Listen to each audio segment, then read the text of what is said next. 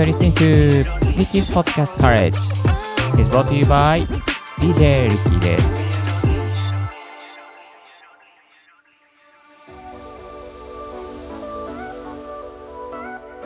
Good morning ポッドキャスターの DJ リッキーです。この番組は、ポッドキャストのことを勉強できるポッドキャスト番組をお送りしております。ポッドキャスターに関係する最新のテック情報や、機材レビュー、海外情報、ライフハック情報を毎朝 Apple Podcast、Spotify、スタンド FM をキーステーションにマルチ配信しております。ちょっとですね、更新が途絶えておりましたけれども、今日は久しぶりにですね、えー、1日ぶりに、2日開かずにですね、1日ぶりに収録することができております。どうぞよろしくお願いいたします。はい、えー今日のトピックについてはこちら。ポッドキャストのマルチ配信して分かった3つのメリット。あの動画ってね、あんまりマルチ配信できないんですけども、ポッドキャストはマルチ配信できるんですよね。えーマルチ配信して、どこが、まあ、一番伸びていくっていうのはまだまだ未知数であったりするんですけども、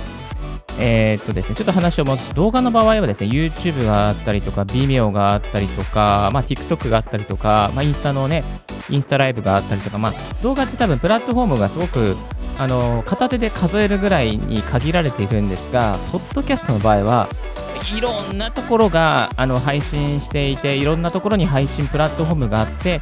まあ日本だけでもそういうね、スマートフォンで聴ける独立系のアプリの配信プラットフォームもあったりとか、えーしますしですね、もうね、いろいろありすぎてわかんないんですけども、でもですね、とにかく、まあ音声の場合は、マルチ配信できるっていうところに非常にこうメリットがありまして、えーそれをしていくことによってどんなことがあるのかっていうのをですね、代表的なメリットを3つご紹介していきたいなと思います。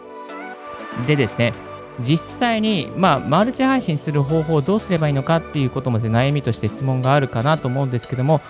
それはまたあの次回のトピックにしていきたいと思っております。まずですね、マルチ配信するメリットについて今日は、えーご紹介していきたいと考えております。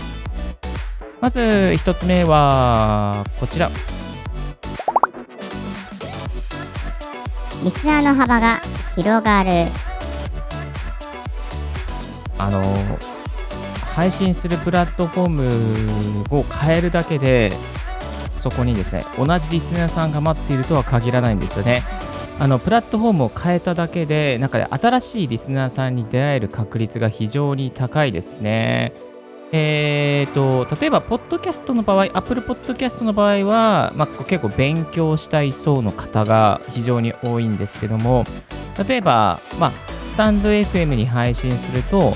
気軽にスマホで何かこうチャットを楽しみたいっていう方とか、ライブ配信を楽しみたいという方々がそこにいらっしゃったりして、割とこう、まあ、スタイフもですね、勉強する層なんですが、あのいわゆる気軽にっていう方が非常に多くてですね、なんかこう、あそこにやっぱりこう違うな、リスナーの層が変わるなっていう感じがあります。まあ、一番ですね、このプラットフォームの中で一番勉強する層ってのはやっぱボイシーを聞いているリスナーさんだと思うんですけども、ここの層はね、非常にね、タフっていうか、リテラシーが高いっていう方々が多いですね。まあ、このようにですね、このプラットフォームが変わるだけで、その子に存在しているリスナーさんの層、まあ、どういう方々がいらっしゃるのか、どういうことを求めているのかですね、求めている内容も違うし、何かこう勉強したい内容も違うというですね、まあリテラシーの高さとか低さ、まあ、低いってわけじゃないですけどね、でももともと音声勉強してる人は非常にリテラシーが高い方々が多いんですけれども、あのそういうね、こうちょっとしたね、こうニーズの違いというものがそこにはありますので、えーぜひですね、いろんなところにマルチ配信をしてみて、あここで配信してみたら意外と伸びたっていうところですね、ぜひ探していただきたいなと考えております。一つ目は、リスナーの幅が広がるというメリットをご紹介させていただきました。それでは続きまして、2つ目のメリットに行ってみましょう。2つ目のメリットはこちら。いざという時のバックアップになる。音声配信プラットフォームはですね、たまに、あ、すいません、ここでサービス停止しますっていう場合があります。実際にあのね、ヒマラヤとか、まあ、レックとかっていうところのサービスは、あのなくなってしまって、まあ、スタイフの方に合流したりとか、まあ、番組を別のところに移行してくださいっていうですね、そんなアナウンスがありましたけれども、あの突然ですね、やっぱりね、やめちゃうところってあるんですよ。リスナーじゃなくて、プラスのプラットフォーム自体が。なので、マルチ配信しておけば、まあ、あここのプラットフォームが仮にサービスがなくなったとしても、また違うところで継続しておくことができるっていうところがありますね。なので、いざという時のバックアップ、ね、につながっていきます。はい。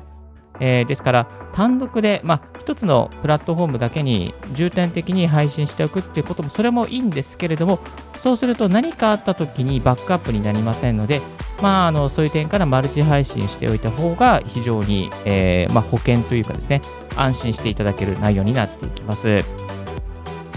で、やっぱりこう、Apple Podcast とか、まあ、Google Podcast とか Spotify とか、この辺りの大企業とかのポッドキャストって多分なくならないって思うんですよね。まあ、Apple Podcast でも2003、4年ぐらいからやってますから、かれこれ20年近くですね。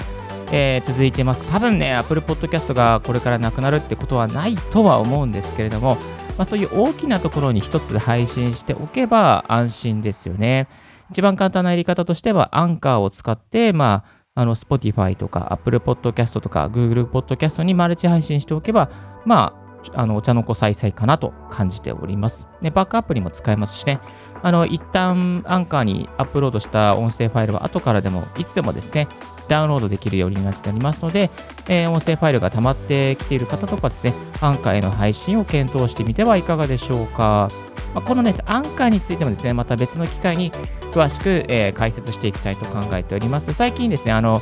えー、統計のデータの方が少しアップグレードして、よりですね、詳しく、まあ、統計データ見れるようになってきているというニュースも入ってきております。2つ目はいざという時のバックアップにつながるということをご紹介させていただきました続いてのメリットはこちらちょっとだけ収益化につながるまあ、ちょっとだけと書きましたが、あの実はですね、結構収益化につながる方も多くいらっしゃいます。あの投げ銭とかですかね、えー、ということもありますし、やっぱりですね、こう、音声を聞いてる方っていうのはすごくそのクリエイターの、まあ、ポッドキャスターさんのことをすごく信頼していてですね、あの聞いてくださっているので、その音声を聞いた後に、例えば、なんかそのクリエイターの方がこのバナナが美味しいよっていう風に紹介して、あこの人が紹介するんだからっていうことで、また、じゃあなんかそのバナナを見に行こうとか、スーパーでバナナを手に取ろうとか、そういうふうに音声を聞いた後にですね、次次の行動につながる率が非常に高いというふうにデータが出ています。まあ、このあたりはですね、あの音声広告の会社のオトナルのデータなんかでも非常に細かく分析されているんですけども、まあ、音声広告、まあ、音声クリエイターが紹介するものに対して何か次のテイクアクションをするという方はですね、あの動画、YouTube よりも多いというデータが出てますから、あの何か紹介すればですね、そこで収益化につながっていきます。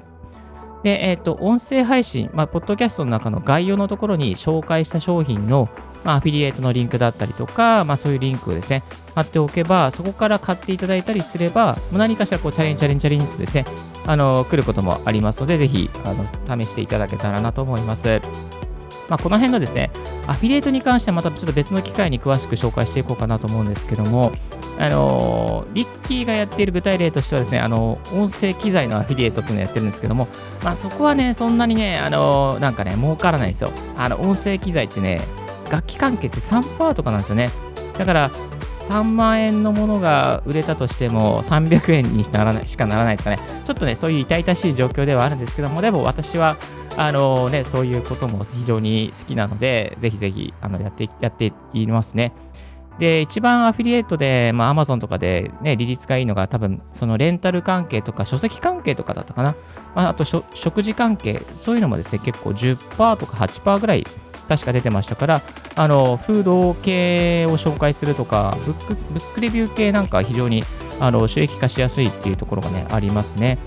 で、その、この、このマルチ配信のメリットっていうところにやっていきますと、えーマルチ配信しておけばですね、いろんなところにリンクを貼ることができるんですよ。あの、一つのプラットフォームにリンクを貼ると、そこからしかリンク踏んでくれませんけれども、マルチ配信することでいろんなところにですね、このリンクをですね、散らばめておくことができて、そこからクリックしていただいて、えー何か商品を買っていただくと、あなたのお手元にチャリンチャリンチャリンと入るようになっておりますので、えーぜひマルチ配信していくっていうところは、そういうところのメリットがありますから、えーぜひ、えー堪能してみていただきたいなと思っております。はい、え3つ目はちょっとだけ収益化になるということを、えーご紹介させていただきました。でですね、ここまで聞いていただいて、えーマルチ配信、じゃあ実際どうやっていこうかなってね、いろいろ悩む方もいらっしゃると思うんですけども、まずはですね、あのアンカーをあのやっていくといいかと思います。アンカーに配信すればもう自動的に Apple Podcast、Spotify、えー Spotify、Google Podcast とかいろんなところにですね、あの自動的に配信してくれますので、非常に簡単です。また別の機会にですね、このアンカーについても詳しく紹介していきたいと思いますし、すでにリッキーブログの方でですね、アンカーについての記事をアップしておりますので、ぜひそちらも参考にしてみてください。今日は、ポッドキャストのメリ、えーポッドキャストのマルチ配信して分かった3つのメリットということでご紹介させていただきました。皆さんのマルチ配信のコツとして、メリットとして、何かヒントになれば非常に嬉しいです。